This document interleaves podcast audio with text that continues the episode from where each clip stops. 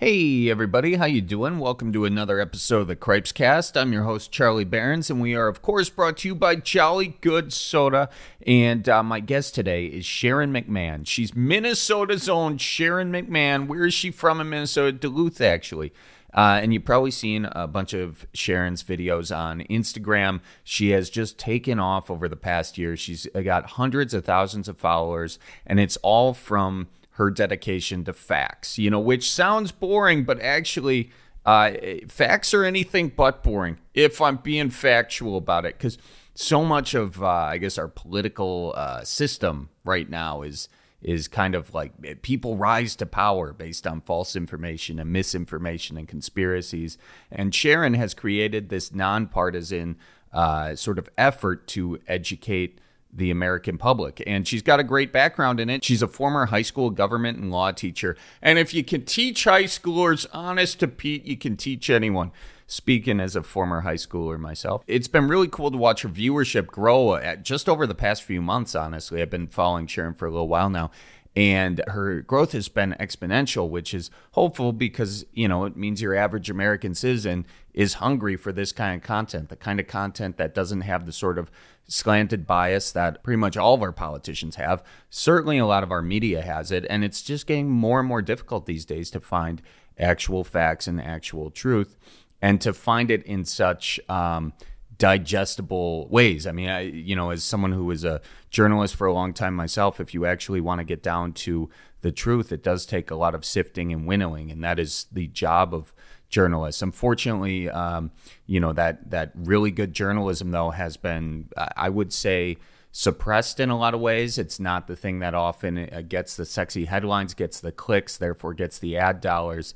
And so when you find someone like Sharon who takes uh, very important issues and sort of boils them down to these quick uh, Instagram reel type uh, sound bites. And sound bites doesn't really do them justice, but just in a very short video, she's able to get um, a lot of truths about how our government works, certain conspiracies going around, and, and, she's able to change a lot of people's thoughts because I think what's very unique about her that doesn't exist these days is she's not coming at this with a uh, with a hard nosed uh, opinion or trying to change uh, someone's thought process from one way uh, to another. She's simply, well, I guess that's not true. She wants people to uh, believe in facts. It, it's cool to see nonpartisan information about democracy. Uh, she's got hundreds of thousands of followers online. Uh, her followers are called Governerds. Bottom line, in this age where everyone's just trying to be heard and and shout at people over social media. Sharon has this very sobering mission to curate facts and and educate Americans on democracy, politics,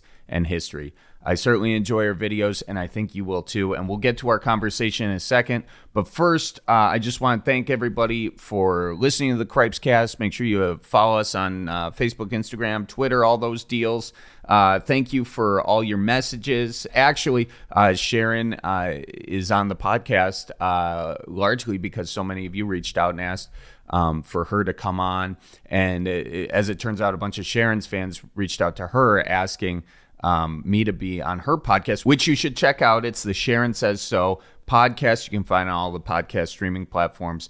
But some of what we talked about sort of cross referenced what we spoke with on her podcast. So it all comes full circle. Give her a follow. We have a bunch of new tour dates coming up. You can check those out on cripescast.com.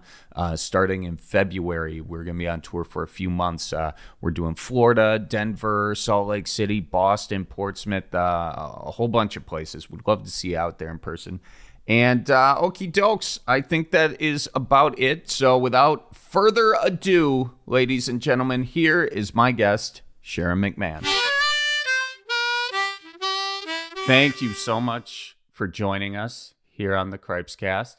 Oh. Um, oh, honestly, oh, no, my pleasure. Thank totally. You know, I I will say we re, uh, we connected because I think your fans told you that we should talk, but I Oh, had yeah. I had my fans telling me that as well. So I'm glad I'm glad that you know we were able to do this. Uh, it's Yeah. funny that we have so much crossover, but it makes sense you being in Duluth and everything. Oh yeah. You Um, know, I mean, the people got to represent. They do. They do. Mhm. let's let's first uh, kind of let the audience know your story. How did you go from being uh, an educator to having um, of students to having just this massive social media platform where you educate the public? Mm, you know, it started because I had to ask myself this question of like, do I want to argue with strangers on the internet about misinformation? Mm-hmm. Or would it be better if I just made some little videos explaining how things work, which would be ultimately like more useful out in the universe? And I decided against the arguing with strangers on the internet. Turns out that actually does not help anybody. no, it doesn't. um, and I just started making some little videos that were like, hey, here's how the Electoral College works. Yeah. Not telling people, hey, here's who should win, but just like, here are the facts about how it works because we use it like once every four years. And, you know, you don't use it, you lose it. Right. So that was really the I mean, it's a little bit like how you got started, where you're like, let me just put some content out there, see what people like, and they the videos ended up taking off and people shared them. What was the first video you did that took off?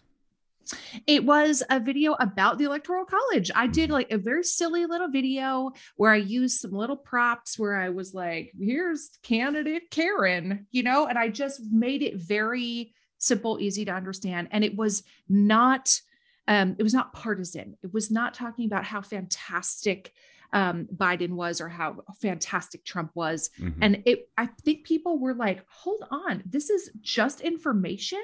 This is not telling me who to vote for. Like that is weird. I it's unexpected. And what I love about what you are doing is you're essentially doing what journalists should be doing and but the journalism has gone in my mind not all journalism and I want to make that clear. But a lot of journalism, and uh, speaking as a guy who's in that industry for a while, it's gone so far off the rails um, because being in that industry, I can say that what has been valued um, is been getting people to click on pages. Yep. So a lot of clickbaity, misleading yep. headlines, or getting salacious stories, or if it bleeds, it leads, that kind of thing. Yeah. And what has been so it, that's been, I would say, the case for the past.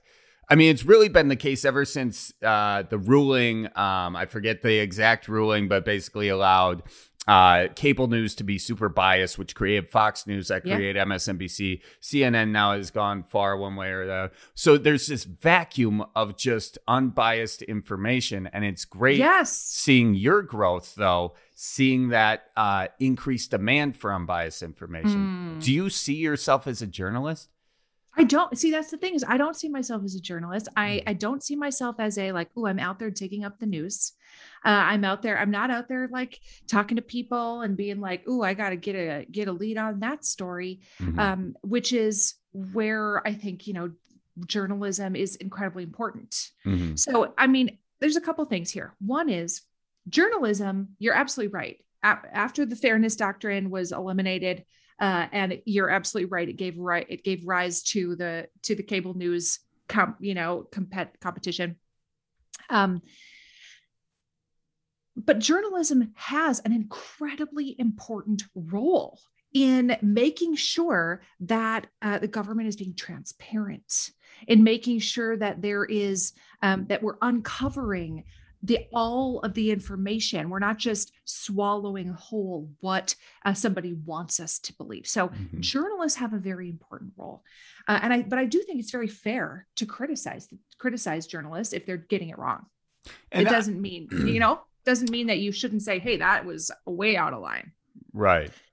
So I don't view myself as a journalist. And I also think it's important to note that nobody is unbiased. Mm-hmm. That is a that's that's not a thing because mm-hmm. um, a bias is just a shortcut in your brain. It's mm-hmm. a shortcut that tells you how to interpret information. So if you are out, you know, you're out on the deer stand and you see uh, you see a wolf come by, Mm-hmm. Your brain doesn't have to be like, oh, now are wolves friendly? Should I pet it? Should I feed it? Should I, you know, like, no, your brain automatically is like, oh, stay away from that. Right. Like you have that shortcut in your brain because your brain has already obtained that information and knows what to do with it. Mm-hmm. So that's what a bias is. It's a like a reflect. It's a reflex of my brain already knows that, and I already know how to interpret that information. And some of us have very unhelpful biases. You can mm-hmm. see that like throughout the 1960s, uh, during the civil rights movement, during you know racial segregation, those biases were very unhelpful and wrong. Some of our biases are super useful like, ooh, get out of the way of the moving train. Right. you right. know what I mean? Yeah. um, so what journal what good journalists do is they work to override their bias. Right. Because we all have them and it's how the human brain is wired. They work to override it so that they are present, presenting both sides of the story if there is if there are two sides to the story um, that they are presenting information in a way that is not um, overly slanted. Mm-hmm. You know what I mean? And I think that's where we have gotten away from is that the slant on both the right and the left is so pronounced that we just are like, I don't know what to believe. Right. Right. exactly. But mm-hmm. and and I don't mean to um, you know, say all journalism is bad. I don't think that's true. No. But what you are doing, um, at least in some interviews that I've heard and, and watched some of your videos, I mean, you are going to, um, you know, primary sources. Um, yep. And I think you're just like one step away from a traditional journalist, which is where like seeking out m- more primary sources. I think you've even done that in some cases, though. But mm-hmm. I mean, so I don't know it, but what it is is it's got that effect of educating um, mm-hmm. the public on some very, you know, complicated topics like the mm-hmm. Electoral College. And um, these things are made intentionally complicated in yes, some ways. They are. They are. And if I'm being cynical, which I am, I think they're intentionally uh, made complicated to keep the public in the dark, and and mm. and that is tough. But where journalism really helps is that on that very local level, um, you know, that all politics is local, all journalism is local, but making change on that local level. Um, anyway, I, am rambling right now, but what yeah. is what would be your end goal, perhaps, with uh, what you're trying to do? Mm. See, my goal is not to get people to believe a certain thing. Mm-hmm. It's not to say, I'm going to convince you that my viewpoint is correct, or I'm going to tell you who the best candidate to vote for is. That's that's never um, that's not that interesting to me. You know what I mean? Like as an educator, that's it's just not that interesting to get people who to parrot what I'm saying. Mm-hmm. That that's not. I don't I just don't care about doing that. I am much more interested in providing people with education so that they can make an informed decision on their own. It's mm. very hard to choose uh, to make an educated decision if you have no education on a mm. topic right? Yeah. If I'm like, what, what, uh, which snowblower should I get? If you don't even know what that does, how are you supposed to choose? Right? You need education yeah. in an effort to like, if you want to choose the right model. So that that's where you know i'm not here to tell you which snowblower to buy but i'm here to tell you how a snowblower works so that you can get the right snowblower for you yeah and you know we we gotta say you know it, it depends if you want to get out there pushing it yeah. Uh, you know, how big's your yeah. drive? You know, totally. And there's a lot of factors you got to consider. Yeah. You want a rider oh. or no? You want, yeah. could you just do a shovel? You know, is That's it right. overkill to get a snow That's right. plow? Now? If you only have three stairs and you got all parking pad, maybe you don't need a whole blower. Maybe no. maybe know? no. You just get out there and just do it real quick. that's first of all, we got to talk about your accent because I think that's a big reason that people wanted us to connect too. Uh, you know, what is your story? You born and raised in the Midwest? I was I was not born in the Midwest, but I moved here as a very young child. I moved to Minnesota when I was 4 mm-hmm. And I will tell you where I really honed my Minnesota accent is Please. in the, the classrooms of Washington, DC. Oh, really? really? What did, did they did they pick out the accent and oh, then you oh, played yeah. it up? A hundred percent. Oh yeah. Uh it, you know, just like going back home to visit family, visit my dad, grandpa, etc. Um, I realized that it's funny that that high school students found it funny and yeah. it was a way that I could get them to listen to me. And and ultimately they really did. I've used it I leaned heavily into it. And there is a huge difference between okay, sit down and like, "Hey, you're I oh, are you out of your seat again? Oh no. Oh, man, you got to sit down." that is they will cooperate with you a thousand percent more. How could you, you, not? How, how could, could, you not? not? That's right. Like, okay, legislative branch, let's go. Here we go. Let's yeah. talk about it. Um, ultimately, 5,000% more interesting to students if I leaned on my accent and just like brought it out whenever I needed it, needed it as a tool. Yeah. Like you pull out your Leatherman when you need it. Exactly. you know, it, it's so funny the similarity between uh, that and sort of my thing. Like anytime I was bombing in a stand up set, I would go to my Wisconsin, this before the Manitowoc Minute or anything. It was the one thing that would always save my stand up yep. set was going to that. And oh. uh, it, but it's fun. Like if you can make them laugh, you can make them listen. And that's right. Uh, so, what was your uh, path before uh, going all in on social media? What what were you doing?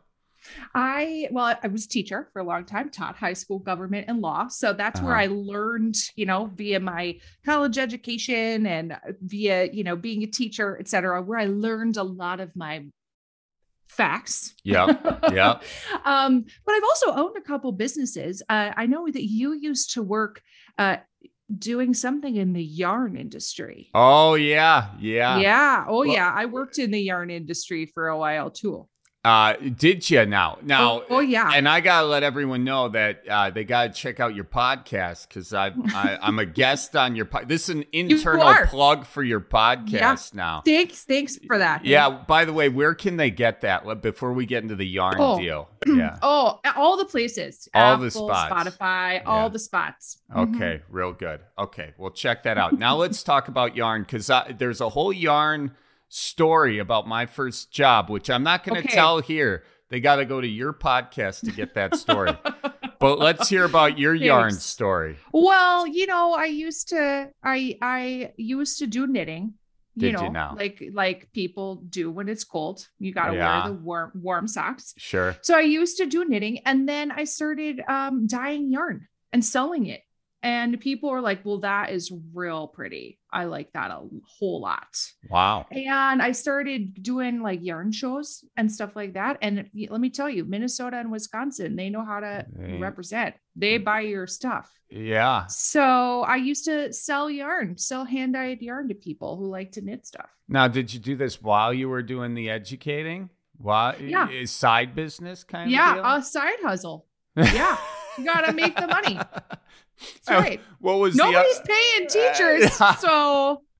well, there you go. There you go. and that's a whole other story we can yeah, talk about. Yeah. But what what was your other uh, side business? My other side hustle was uh, photography. Oh yeah, weddings and stuff. The pictures. Oh yeah. yeah. babies, the whole thing. Babies, weddings, the whole deal. Mm-hmm, mm-hmm. Well, and it's kind of nice because you know, and I know this being in the social media business now, it's very there's a lot of business elements you have to for sure deal with, and to blend, um, you know, both of these paths is is kind. Of, it's kind of like uh, you know, a lot of people I think maybe get frustrated when they're on their career path and maybe they're doing this thing over here and they want to be doing that, but it all kind of blends together. That's right. Uh, uh, you know, n- no work is lost, I guess. You learn something I, in every deal. Absolutely. That's what you're doing now. You're learning skills that you absolutely will build on and it will take you to somewhere different down the road. You just got to trust the path sometimes. Mm, mm-hmm. Now, you've created i mean your growth has been really explosive um, on instagram and and the podcast and and, and everything. Um, what is where are you at with it? Are you like at a place where um where this is what i'm going to keep doing it's going to keep being sustainable? Are you looking for other avenues? Because i know for me it took me a long time to get to the point of like okay, it's not all going to go away tomorrow, you know? Mm-hmm, and that mm-hmm. daily anxiety of like needing to come up with the next best thing, you kind of trust that, hey, I've been doing it long enough. I can keep doing it. Are you mm-hmm. at that mm-hmm. place with it yourself? I think I'm getting there. You know, like you exactly yeah. like you said, you're like, are people still going to be interested in this later? Right. I don't know. Are they only interested in it today? Yeah. Or, you know, uh, yeah. uh, and so I think, yes, once you've been doing it for a while, you learned that, like, actually, people are going to continue. Turns out people are still going to be interested in politics for a while longer. Yeah. Yeah. for a little while longer. So, yeah, I'm working on a book project. I, you know, like my podcast keeps me really busy and I you know, this is absolutely what I want to be doing. It's I for me, and I bet you can relate to this. It's more about um, you have plenty of opportunities. It's about choosing the right opportunities. Right. Yeah. And for a mm-hmm. while, it's like, you know, you read that book, Yes Man or whatever, and you're like, I just need to say yes. But say yes. At some point, you learn that saying yes to one thing is saying no to other things. So you, right. you've got, yeah, exactly. You got to pick and choose. Mm-hmm. I have a mm-hmm. bad, I, am not good at doing that, to be quite frank with you. Um, but you, you're, I, I think that what you're doing is going to be just going to continue to explode because we've come to this place in uh, society, um, in American society, but very, you know, very specifically in the Midwest too, where people are very prone to believing just bullshit and and I'm talking about QAnon specifically. That's one mm. thing that's coming to mm. mind. Mm. Um, but there are so many conspiracy theories out there. And look, we're in mm-hmm. America, like the home of the cons- the great conspiracy theories started here, and some of them are fun. Aliens, mm. you know, them exist for real. Birds, you know? birds aren't real. Birds are not real. That's a fun one. Contrails, you know, the yep. whole deal. Oh yeah. But uh, let's talk about QAnon uh, for a second because I know you've done um, some great work, sort of debunking a lot of those. Why did you choose that topic to kind of go after? Mm. Well, first of all, I started seeing how damaging it was. This was not, you know, like, hey, if you want to believe in aliens, that don't affect me. Mm-hmm. You know what I mean? It does not affect me if that's what you want to believe. You want to believe in Bigfoot or whatever. I, I don't care. It doesn't mm-hmm. affect me go ahead, knock yourself out. Mm-hmm. Um, people in the real world were taking real actions um, that, in some cases, that were dangerous, that are affecting all of us. Mm-hmm. So this was a, something that I was like, this is this is not something that I can just uh, be like, oh yeah, good for you, buddy also the number of people who were telling me that they're they have lost family members to this mm-hmm. they have lost and by lost i mean like they don't they don't speak to their uncle anymore. Mm-hmm. um they, it has fractured their family. So it, it has done a lot of damage to families to communities. Um, and it's based in it's not based in reality. And that's part of what is frustrating as i'm sure you know as a as a longtime journalist, um, like starting with what the facts of the story are, are that's a very important premise, right? right. Like the, the facts are an important premise of any p- journalism piece you want to do. And so we everyone's entitled to their own opinion, but not everybody is entitled to their own set of facts. Mm-hmm. We need to agree on a common set of facts in order to make any real progress in the United States. If we're arguing about facts, uh, that puts us in a tough spot. What about somebody who says, um, like with climate change? Ted Cruz makes this comment a lot that the science is never settled. And on the face of it, I will say it's true. The science is never settled.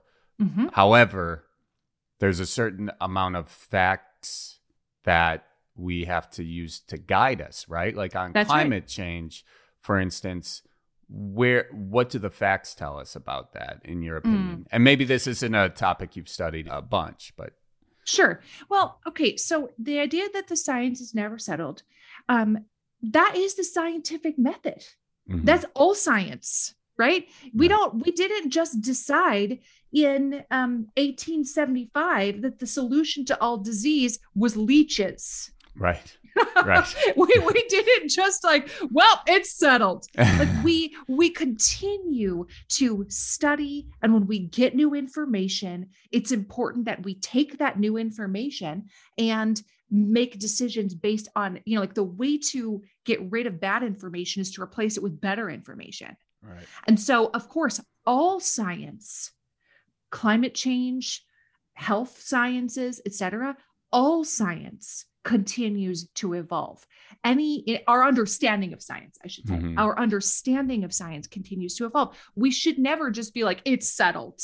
Right. Because that is actually a really dangerous place to be. Now, does that mean that because, quote unquote, the science isn't settled, that we should do nothing? That the answer to that is also no because that then we would be stuck back with the leeches mm-hmm. right you know what i mean yeah. like we would just be like oh cancer leeches headache leeches you know we can't we can't be stuck with the leeches that's that's my new uh catchphrase yeah, like oh good. can't go back to the leeches guys come on um it doesn't mean that we don't take any action based on the best information available to us right, right? right. so i mean i think that there is um the, we also think about the idea of consensus right? That mm. when you have all of these you've like let's just make make up a number a thousand scientists who are all uh, saying i've done my independent research here's what my research says.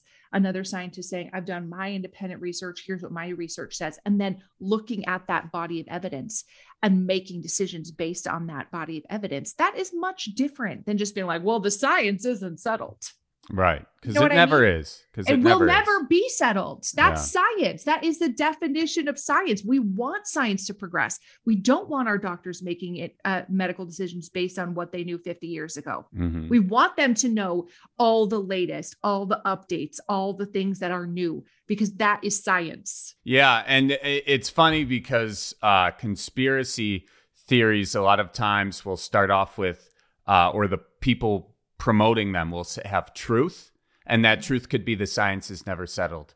Truth. 50 years ago, they were giving people X, Y, and Z, and they said that was the most scientifically best thing for you.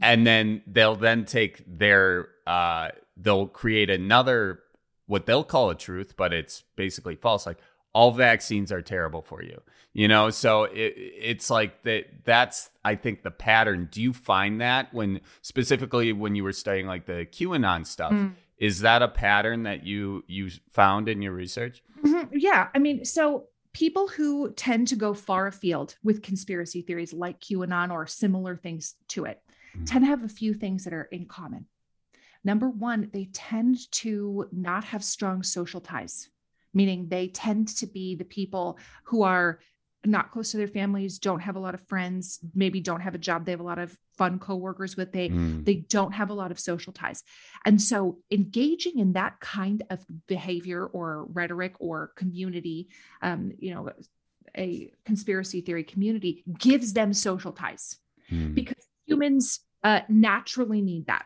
we naturally need each other right? Like you would naturally need your 11 brothers and sisters. Every, oh, yeah. every last well, one of them. Ah, it depends on the day. But, all you know. 100 cousins. yeah. You need all of them. Yeah. We, we naturally need those social ties. And so believing in those kinds of things gives people social ties they didn't have before. Sure. And then secondly, because they lack that those social ties, they also lack social capital. And what that means is people uh, tend to not have a lot of influence. They tend to not be admired by others. And again, I'm speaking in broad generalities, but what believing in those kind of conspiracies does is it makes them feel like they know the secret truth. They know the secret truth, and that is social capital. Mm. And so it gives them this sense of belonging and it gives them a sense of having social capital where before they had neither of those things. And so it fulfills a very important emotional emotional component for people. Um, in, me- in many cases, it's more about the, the emotional component of I have social capital, I have social connections, than it is well i've uncovered the best snowblower mm-hmm. you know what i mean it's mm-hmm. it's really not about that it's really about what they're getting out of it yeah and what i really admire about you just um, in addition to the um, just focusing on facts it's also focusing on uh, empathy and the way you mm-hmm. approach somebody who may not agree with you because as you just said i mean that's sad that that they yeah. don't have that sort of the That's people right. who tend to believe in this don't have those strong family bonds, That's or right. they are by them. So you've got to approach them not like they're the enemy when that's difficult because the net result of what they're doing is damaging to other mm-hmm. people. Mm-hmm. But we can't fi- we can't fix it with just you know just being abrasive. So how that's do right. we how do we do that? Yeah, if screaming at people worked, the world would be a better place. A while ago, I could have already fixed it. Yeah. If it just go out and yell at them. Yeah. Um, also, if shaming people into a certain behavior worked, nobody would be an addict. Mm-hmm. Nobody would be, um, you know, morbidly obese. You know, all of that. If shaming people mm-hmm. was a, an effective tool for behavior change, mm-hmm. we would have solved a lot of other problems. We would just shame people into uh, into believing the right thing, right? So neither of those things actually work. This is the other infuriating thing, Charlie, is that the more you argue with somebody about their deeply held beliefs, the more they tend to believe it. Mm-hmm. And that is that is frustrating for people who are like, that is not real. It's not real. Like you want to just kind of like yank them out of the pool by their hair and be like, you're drowning in there, buddy. Get out of the pool. Um, but they tend to cling more deeply to their beliefs the more you yell at them about it. So that is the other, that's frustrating. So arguing doesn't work, uh, shaming them doesn't work, yelling at them doesn't work. And so, really, um, the only tool, this is not just my opinion, this is based on all kinds of research by uh, people far more qualified than me that actually study these things. Um, the, the tool that we have is providing education so that when people are interested in learning facts, that they have those facts available to them. Mm-hmm. That they don't just type into Google, um, is my conspiracy theory true? Like they're not, that's not how that works. You know what right. I mean? Like, is my, am I believing lies? Like they're not, they're not typing that into Google. Is this a lie? Um, they need access to the, to real information. Um, and they need somebody who is willing to extend that hand that of like, Hey, I'll help you out of the pool if you need it. Like here, yeah. have, grab onto my hand and I'll help you out that is way more effective than any of the other you know the shaming tools the screaming tools. But but it's hard. That that therein lies the problem is being empathetic and providing education. Those are both labor intensive. Mm-hmm. and they both are kind of antithetical to what you want to do mm-hmm. and what i want to do. So don't don't take this as a like she's got it all figured out and she's totally emotionally mature. What I'm saying is, I want to yell at people sometimes, and it's, I have to work at not doing it. But the more we practice that, the better we can get.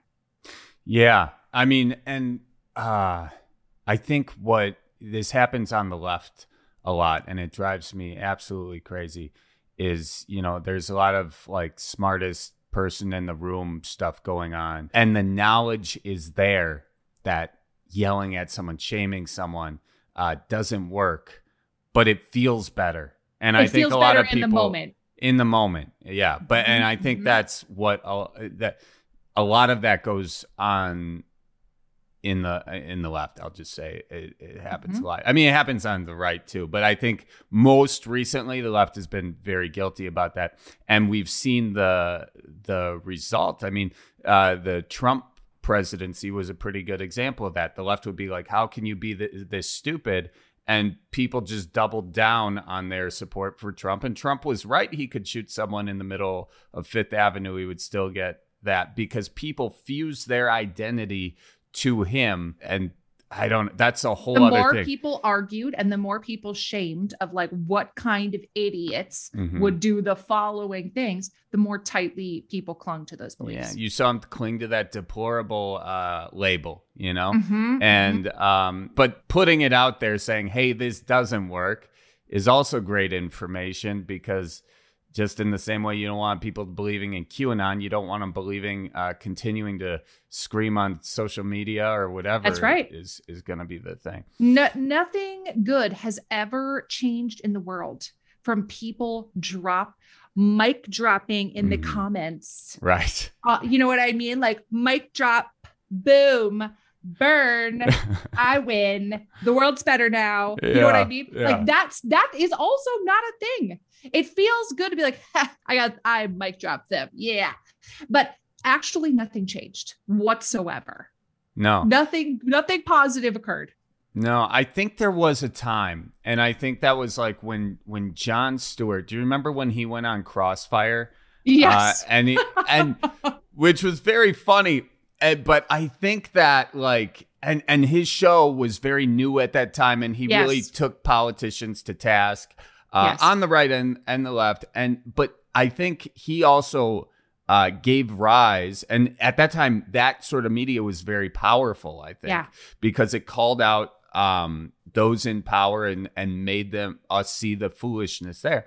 But since Mhm. then, I feel like so many comedians have uh, kind of done that and overdone that, and now the the the um it, like the whole media landscape, even traditional journalism, has gone into kind of this like this jokey but bad jokey kind of catty sort of way of approaching Bird it. Mhm. burn mode and now it's Yeah. social media is here and it's just exploded Yep. and uh, so it's all become white noise and i Yes. think what you're doing is is you are breaking through the white noise and I, I really applaud you for that i think that's Mm-hmm. Thank amazing you. Thanks. um what issues right now do you think need the most education from the public on Mm. what issues do you think Mm. the public needs to be the most educated on now Mm. that they're not Yeah, I mean, there's a few things that are coming up as we are, you know, approaching the midterm elections later this year, Mhm. as we are, you know, moving into, you know, after the midterm elections. I hate to break this to everybody because everybody's going to be like, "Oh no," Blech. but after the midterm elections, like one year from now, is when the presidential race is going to start heating up again, and people are like, "Are you kidding me?" honest No. to pete Ah, for the for love. Oh, crying I out do loud. Not want to listen to two years of that baloney. no, I mean that's literally the position of every American. I- you know what I mean? Totally. literally. yeah My husband and I, you know, obviously, my husband has a PhD in political science. I obviously do this for a living. You probably could not find two people who are more like plugged in and care more about this kind of stuff. And even after the last election, we were like, I am exhausted. Yeah i know You know what I mean? And Yeah. we're like, if we're exhausted, Right. The nor no, I don't mean to say normal, but I mean people who have like, I just work at the, I just I work at the Target, you know, like whatever. They, they don't do this for a living. They were exhausted 18 months ago. yeah you know what I mean? yeah So, anyway, issues that people need education on right now is understanding, I really think, understanding the congressional redistricting process in their own states. yes Because this is how this is going to dramatically impact not just who is going to represent you in Congress, it will impact that, but the makeup of your district is going to have a lot of influence on your local elections. It's going to have a lot of influence on policies that are hyper local to you, literally things about like snow removal in your community, things that actually affect your daily life are impacted by the redistricting process in your own state. So, understanding how it is meant to work in your state um, and holding the people who are in charge of that, holding those people to task, like turning on the big flashlights and being like, what are y'all doing in here? Mhm. you know um because the the idea is that you know democracy dies in darkness right? Like the more lights we can turn on in the room the better off american citizens are. And that's that is really i believe very strongly in that that if we can become educated on a topic we have a lot more power than if we do not understand what is happening. So that's Well, one thing. with redistricting um you know when we were speaking about this on your podcast as well uh, wisconsin is terrible when it comes to gerrymandering and intentionally uh, rigging the game in one Mhm. political party's favor. In Wisconsin, it's Republicans right now who are doing it, but if you go to Illinois, it's it's Democrats. Mhm. So, but the um, so it's not a right left thing. In Wisconsin, no. it happens to be a Republican focused thing right now.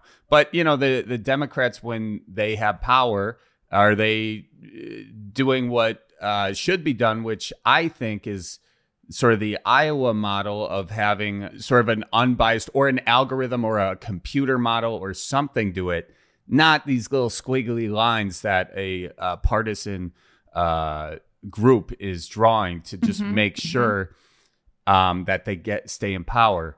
Um, yeah. What is do you, is there a model that maybe it's Iowa, maybe it's not? Is there a model that you think can be replicated to sort of make this more fair?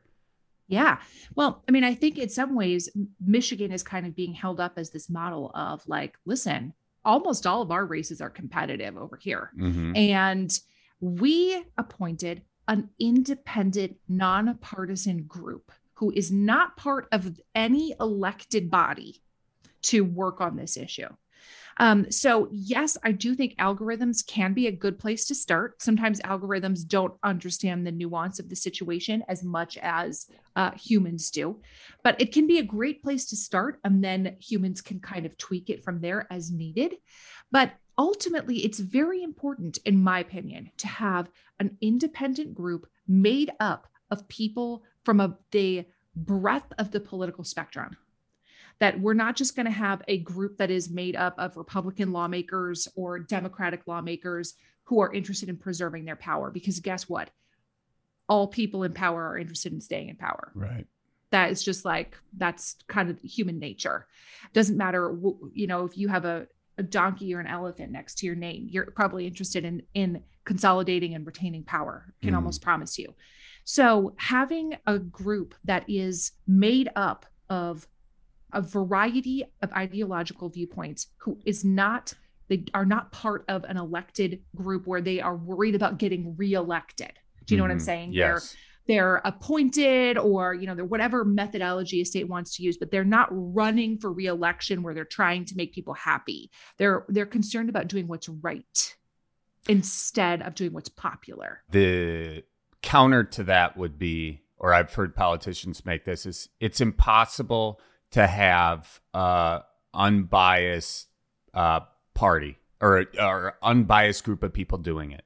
So the concern is that whatever group of people you get together to do this, they're going to have they can be just as easily swayed as the politicians. What do you say to that? Mm-hmm. Well, I think that's why it's really important to have people from a variety of viewpoints. Mm-hmm. You know, like we're not just going to say appoint our best friends who are all Democrats, or we're not going to just like get our all get our grandpas who are all Republicans together to do this. Nobody is without bias. Nobody. And so that is why having those uh, that b- variety of viewpoints represented on one panel where they must reach a consensus instead of having one group steamroll over another group. That consensus building is an important part of the process. And, you know, it all human, all things humans put their hands to, all government that is run by humans is going to be flawed. There is never going to be a perfect system without flaw. That's just not humanly possible. Mm-hmm. But we can, doesn't mean that we shouldn't work to improve. It doesn't mm-hmm. mean that we shouldn't every day be like, it would be more fair if we did the following things. If we got three Republicans and three Democrats together mm-hmm. to look at this issue and have the motivation of creating competitive races in as many districts as humanly possible. Right. Because the other side of that, though, if we continue down this road, and I'm just saying this for folks who may not understand the gravity of this, what you have is, uh, and correct me if I'm wrong, but you have a very, um, th- you have a very Republican or a very Democrat uh, stronghold of a district. The only way that those races are going to have a another candidate is if they are more liberal or more conservative. So because you're not going to get someone who's like a Democrat winning a Republican district. So, That's right. So mm-hmm. it's and this is sort of how we get these more extreme politicians. Would that be That's correct right. in saying? Yes. If you, you know, I really believe that that that competition is better for everybody. Right. And if, you know, how many people do you know? I will tell you that I know dozens of people who in the last presidential election felt like they were voting for the lesser of two evils. Mhm. That many people felt like I don't love either of these people. Yeah. Right? And and that is, you know, ha- having polled my audience, that is a very common feeling. Like you are almost politically homeless. Like I don't like any of this. Mhm. Like where uh, I don't like you and I don't like you. You know what I mean? yeah. Um, and so more choices is better. And it people, we're not going to have more choices as long as districts remain heavily skewed to one side or the other.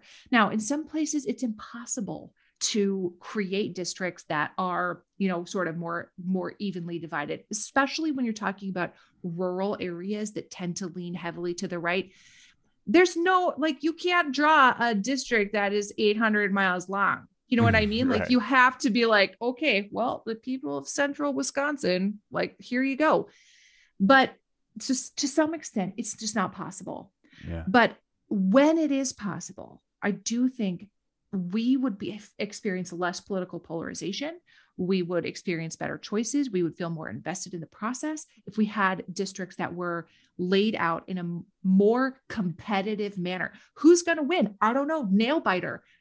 That is actually a good thing. It's a good thing to have a nail biter on election day. Yeah. you want those nail biters. Yeah. it's a good thing for democracy to Oh. bite your nails on election day Means it's working good. It's working Okay. as it's supposed to. Okay. Yeah. And spit those nails out the car window. I don't want to find Yeah. any boomerangs in No. the glove box. Honest That's to Pete. It's gross. That's Jeez disgusting. Louise. Honestly now. Roll down your window, get them going 50 mph like you're supposed to. Ah, that accent's great. I can't wait to do a video. That's gonna be Yeah. fun. Yeah. Excuse the interruption, ladies and gentlemen, but I just want to thank the the sponsors of this podcast. First and foremost, Jolly Good Soda, the title sponsor. They've been so good to us, and uh, it's a great soda. I've enjoyed it since I was a kid. You can get it if you go to any grocery store in Wisconsin. You just get on up there and you ask them for that Jolly Good soda. They'll point you right toward it. If they don't have Jolly Good, just say, "Hey, uh, are you gonna get that Jolly Good in or no?" And they they probably won't say or no to your face. Uh, but if you still can't find the grocery store, just go to jollygoodsoda.com. You can order it right offline. You can order their merch, and that goes for anybody anywhere in the U.S. Uh, if you don't have it in your own local grocery store. Also, I want to thank Duluth Trading Company for being a proud sponsor of the Cripescast, or at least a sponsor of the Cripescast. And their clothes, I will tell you, are something I'm proud of uh, wearing every day because it's great stuff. It's designed and the whole deal right here in the Midwest. Uh, right in Wisconsin, actually, Mount Horeb, Wisconsin. Uh, great folks working over there. We've done a ton of fun videos with them. They've been an absolutely amazing partner, and their clothes are fantastic. They've got everything. But what what what I like about Duluth is that they really just focus on the most practical clothes you can get. So if you have a job that needs to get done, Duluth Trading Company, they got the clothes that'll help you get that job done. Okay, and I will tell you, it's fashionable stuff too. Okay, bottom line, Duluth Trading Company, comfortable clothes, fantastic clothes. Check them out, duluthtrading.com. Finally, we've got Valentine's Day coming up. Is it really coming up, or are you just saying that for the purposes of this ad? Probably the latter. And what better way to say I love you to your special someone than something that says, watch out for deer. And luckily for you, if you go to cripescast.com, click on the merch section.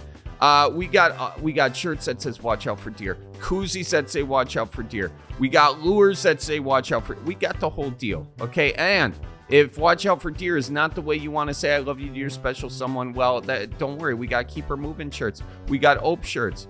We got uh, tell your folks I says hi and everything in between. Cribbage boards too, fishing lures. Koozies, did I say? Yes, you did, Charlie. You're forgetting what you're saying. You should get back to the podcast. Okay, thanks so much for listening to the ad section. Uh, we'll see you real quick once. Bye bye. Now, how have you found in terms of creating content? Uh, you know, like the reels obviously really take off, right? Like, do you do you always find yourself um like TikTok and all these things uh, uh trying to always keep up with the the most prevalent way that things are going does that get frustrating for you or do you see that as like a I just I can't care. yeah right I right. just like I'm gonna keep doing what works for me because that's what's sustainable. Yeah. Right. I'm not out here trying to be Charli D'Amelio. I am not trying to do any dances poolside with my crop top. Like it's not that's not happening. Yeah. You know what I mean? Like there there's a space for her. I don't need to be Kylie Jenner with 15 million Instagram followers. I think that was literally the statistic I saw this morning. She has 15 million Instagram followers. Um I, I don't need that. You know what I mean? Like she can do what she's doing. Charli D'Amelio can do what she's doing. Some people are great at doing all those, you know, dances and whatever. And some people are good at doing Midwestern accents. you know, and you're really a pro at that. I tell you that right now. hey, tip of the hat to you, buddy. You know, listening to you's like uh, you're that accent smooth as brandy. Okay. Yeah, goes Smooth down as, real easy. It does. Yeah, for sure. Warms you up on a it, cool day after you shovel. it sure do. uh, have you found that your audience uh, has like what what what you're doing? I think you've I and I've looked in your comments. Most of them are positive and, and great. Do you think that's gonna turn at some point? Because when you are when your business is in giving facts those are very inconvenient for a lot of people. Mm-hmm. Do you have people attacking you for your um, bias a lot? Mm, that's such a great point. That facts tend to be inconvenient for people. Mm-hmm. It's some facts is facts are going to be inconvenient for at least somebody. Yeah. Right. If I am like, well, I'm sorry, but those are the facts. Somebody is not going to like that. Mm-hmm. Yeah. um. So you know, I do, there's always going to be people who uh, think you're the worst. Mm-hmm. I'm sure you've experienced that. People oh, yeah. feeling like you're the worst. Mm-hmm. And you're kind of like, well, then let me help you unfollow me. right, right. Allow me to assist you. Yeah. Um, there will always be people who think you're the worst, and that is unavoidable. I will say that like 95% of the, my uh, my community is fantastic and they're tired of mm-hmm. Um, you know, they're tired of the people who are doing like the drive-by commenting, mic drop drive-by commenting. Like right. that's that's it gets old. It gets old to live in a constant state of self-induced rage. Doesn't it? You know, yeah. like it's not fun for me. I I I don't I recommend that. No. Yeah. Mm-mm. I see I also you know somebody messaged me this the other day like you could people have said well would you ever like to get a job on cable news channel etc doing commentary? And i've always been like heck no. I have mm. no time for that. In part because i like to laugh too much. Yeah. I will make everything that possible a joke. Um, and to me that actually helps me learn better. You know, like yeah. I like to have fun while I'm doing things. Yeah. And I will stick around much longer if I'm having fun doing something. Right. And feeling in that that state of self-induced rage, which is like seems like so much of social media. That's not fun. No, it's not. It is no fun. No. It but no. but it's and the people who are doing it can't have fun, but why do they keep doing it? They gain followers do. I mean, why does Tucker yes. Carlson get up there and furrow his brow every night and um, say stuff that he knows is bullshit? Why money, it, money, money, money, and uh, that's it. I mean, that's money. That's the answer. Is money. Is mm-hmm. that the people? Again, no, this is not an indictment on Tucker Carlson because there are people on MSNBC that do it too. Yeah. They do it for money people are not watching you know like the the whole model of like jon stewart and uh stephen colbert you know mm-hmm. like where they made politics funny um that you know there's still a place for that i think mm-hmm. but um i my brand of humor on Instagram is not about making fun of politicians. Mm-hmm. Um, I most of the t- time I'm making fun of myself. Right. You know what right. I mean? Like most of the time I'm laughing at something, you know, I'm making fun of my own self instead of making fun of other people. Um, but the, there's a tremendous amount of money to be made. Do you know who Alex Jones is? Infowars. Oh, sure. Oh, yeah. He made 165 million dollars over three years. Uh, selling his own uh, supplements. Supplements. You know? Yeah, and, quote unquote. And living in a state of of self-induced rage. Right. Uh, but it it's like the chicken and the egg thing. It's you can't just do that and expect people have to want that. So why do you think so many people have demanded that for so long? Mm, because it's comfortable. When you, like you just said, facts are facts are inconvenient. Mm-hmm. We prefer to hear parroted back to us what we already believe. Mm-hmm. That's comfortable. It's comfortable to have somebody tell us such and such person is an asshole. Mm-hmm. and here's why you should hate them. Mm-hmm. um, that is way more comfortable. You're like yeah fist bump on that one. That feels more comfortable to us than listening to the inconvenient truth right. or listening to multiple perspectives. It actually growth is uncomfortable kind of by definition Mm-hmm. Didn't you ever get growing pains growing up? Oh, sure. Yeah. Yeah. It's uncomfortable. Yeah. So, by definition, um, we seek out information that is our validates our already held beliefs. That mm-hmm. is humans human mind's natural state. We want it to be easy.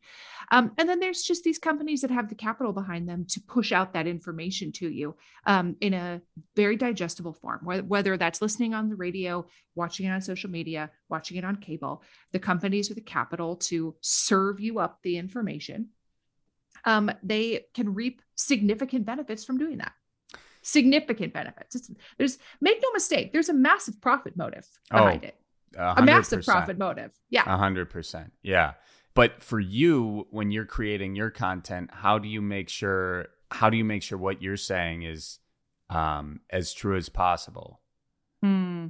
I think it's important to first of all start from the perspective of I am not here to sell you my viewpoint. Mm-hmm. Um, I would much rather have people feel like, huh, well, I have a lot to think about.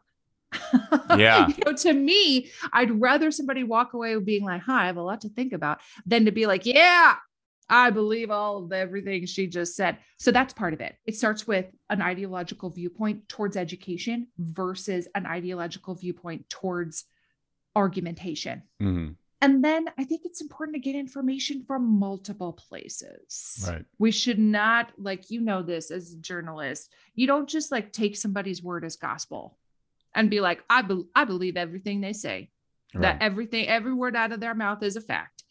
Uh, it's important to dig up primary sources. Um, it's important to, you know, like, for example, I recently saw a video that was an interview um, between a journalist and a politician. And I watched the video and I was like, are you kidding me? That's horrible. That's horrible. The politician sounds horrible. That the politician literally sounded drunk. Mm.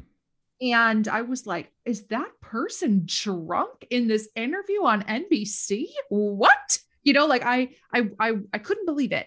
Um, and then when I dug up the original video, well, no, the person who had posted the video had purposely slowed down the video when the politician was talking mm. to make it make their speech sound slurred. Mm.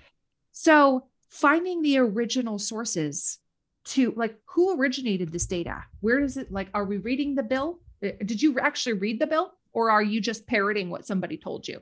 The original sources um, are really important to me. Have you ever uh, been wrong?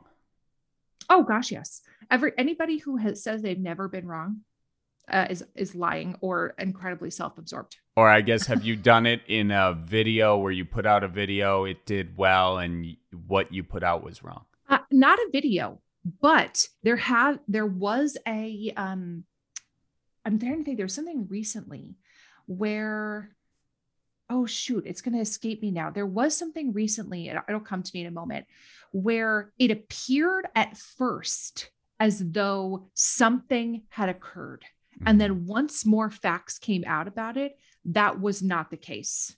You know what I'm saying? Where it, it, it appears that the following thing occurred and then you're like oh that actually didn't happen right um I'll think of what it is, but that was something that happened not that long ago where it appeared that something occurred and then that had to be, you know, by by a lot of people because that was was being misunderstood and misreported widely. Yeah. And then people had to be like that was not actually what occurred at all. And so what do you do when uh something like that happens on your channel? Mm. Any reputable source, any reputable source corrects the record. Right. when when somebody never corrects the record that means that they are not a reputable source because they are unwilling to have a commitment to the facts. Right. Right? Like if your allegiance is to the facts then your goal should be to make sure that the facts are as accurate as possible. So if you never ever correct anything um, it doesn't mean that you never made a mistake it just means that you are not willing to say hey i made a mistake right yeah. So like you, I had a typo on my channel yesterday. I had a typo that changed the meaning uh, of the word. Um, and so I had to go be like, hey, this was a typo. Yeah.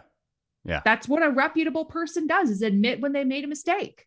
Yeah. It, it's yeah. No, I mean, and that's pretty standard practice. And uh, yeah. what's the most frustrating is when you have these people uh, kind of dressed up as journalists, you know, you know, doing their thing and, and they're and they look like journalists, especially to like, you know, my grandma or whatever if she's yeah. watching, but they're not, you know, it's like it's yeah. uh, Rachel Maddow or, or Tucker Carlson or one of yeah. these, uh, you know, and they're entertainers. Mm-hmm. And they're, I, I think they're not good entertainers, but that's what they are. But they, they're almost impersonating journalists. And I think that's, a huge problem Journal, well. Journalist impersonation yeah, needs to be illegal. It well, yeah, or uh, but uh, it just goes to you know more of the reason that the content you put out is so necessary. So thank you mm. for doing it. Thank you. Now, is there anything uh, that I uh, didn't ask in this that you're like, you know, honest to Pete, I wish he would have just asked me this. Jeez Louise. Jeez Louise. Um, I like the word Louise so much. I gave one of my kids the middle name Louise, oh. so I could use it a, as much as needed. Yeah, when you're angry, that's when you bring that's that right. one out. Oh, full name. Jeez, Louise. Do you say holy buckets? Uh, my aunt, uh, who lives up in Minnesota, um, she says that, and she would, if something was gross, she'd say, "Ah, gross buckets." Gross buckets. Gross Ooh, buckets is a good gross one. buckets. Yeah. I don't use that one. When my husband moved to here, he was like, "What is a holy bucket?" like, I don't know about that one. yeah, it's the bucket that we got at church with the mop in it. That's a holy That's right. bucket. It's holy. Do you say rammy? No. Like, oh, stop being so rammy. No. What you're no? educating me here today. What does rammy mean? Uh, it means it's a shortened version of rambunctious. Oh. And it means like a kid who's just bouncing off the walls. He's just rammy today. He's I don't know. He's so know. rammy. He Why takes after so rammy? you. yeah, exactly. Why are these kids so rammy? They need to get outside and play. Honest to Pete. Do you ever honest? Do you, do you say horse apiece? Horse apiece? No. Oh, it's actually I think that might be more of a Wisconsin term, but horse apiece mm. means like you know, uh, six of one, half a dozen the other. You say that? no, I do say, oh, six of one. You just yeah. say six of one. Six of one. You know, six of one. Well, that's what horse apiece means, you know? It means uh, either way, you know? Either way, six yeah. of one. Yeah. Doesn't matter. Yeah. It don't matter. And you say screwed the pooch? Yeah. Oh, yeah. Oh, yeah. Also, oh, oh, for cute. Off for cute. Oh, for cute. Now, what's your uh, definition of off for cute? I mean, big, big range. It could mean a lot of different things. It could mean bless your heart. Um, but it usually means like, oh, that's great. Oh, that's that's great. great. Okay. That's and great. Say, oh, that's great. Okay. And do you Oh, for cute. Oh, for cute. Yeah. Can mm-hmm. you use it in a in a uh, uh, have you ever used it in a uh, professional setting? Oh, for cute. oh, for cute. Probably not outside of Minnesota. No. Okay. oh, okay. for cute. Yeah. You want to? Here's one other funny story before before uh, you let me go, which is when I was teaching in Washington D.C. Um, there are tons of deer there in town. Oh, town yeah. deer. Yeah. Tons. Just drive around. And there's just like. because nobody's killing them, right? And, nobody's and shooting the deer. So, so, much grass on the National Mall and yes. all that. They yes. run around all willy nilly. Yeah. Suburbs full of deer, full of mm-hmm. deer. Um, but many students have had so little exposure to wildlife that they grow up believing that deer are predatory and that you should run away if you see a deer. Oh, and cute. oh man, I cannot tell you how much that made me laugh. Where I was like, I'm just gonna get a deer head off my dad's wall, and I'm just gonna open it. the classroom door and stick a deer head in and see what happens. They literally believe like it's gonna get me, it's gonna eat me. No amount of like it eats grass, it eats plants, it eats leaves. Like it can't get you. By definition, Yeah. it can't. Let's learn about herbivores. It Yeah. can't get you. it doesn't want anything to do with you No, unless you no. got carrots. That's right. If you have a snack, sure, but it Yeah. does not want to eat you. That I could not convince them that deer were not predatory. That's so funny. Isn't that funny? Yeah, yeah. Oh my gosh. Oh, for cute. That is too good. Did you tell Mm. too him to? much? Did you tell him to watch out for deer? Yeah, well, oh yeah. I mean, as soon as once I learned that they were scared of them, then Yeah. I needed to bring them up at any mo- every moment. I'd get a PowerPoint and then click. The next slide would be like a deer. and click, be like a deer staring at you. Oh, scary, so scary. That's great. I, I I'm sure those kids miss you. Oh, well, maybe I them do homework. I made them do homework. This was a lot of Yeah. fun. We'll Yeah. uh when I'm up there uh in Duluth, we'll do we'll write a sketch and we'll do it. It's It'd got to be fun. happen. Absolutely. Awesome. I'm excited right. about it. All right. Thanks, Charlie. Take care. And that is it for this week's episode of the Cripes Cast. Make sure you follow Sharon at Sharon Says So on Instagram, Sharon McMahon on Facebook, and at Sharon underscore says underscore so on Twitter. And also do check out her podcast. It's the Sharon Says So podcast. You can get it anywhere you download podcasts from. And of course, make sure you follow Cripescast on Facebook, Instagram, and Twitter. And of course, make sure you all have a safe week keep her moving, and while you keep her moving, watch out for deer. Okie dokes. Bye bye. So roll out the barrel and get the band brewing. Life's got you down, just keep her moving. It's on Wisconsin, the Badgers say it's the old Wisconsin Jubilee. You know, sometimes when you're ice fishing, you put your foot into walleye hole and go ass over tea kettle, and you think you're done. No, you gotta keep her moving.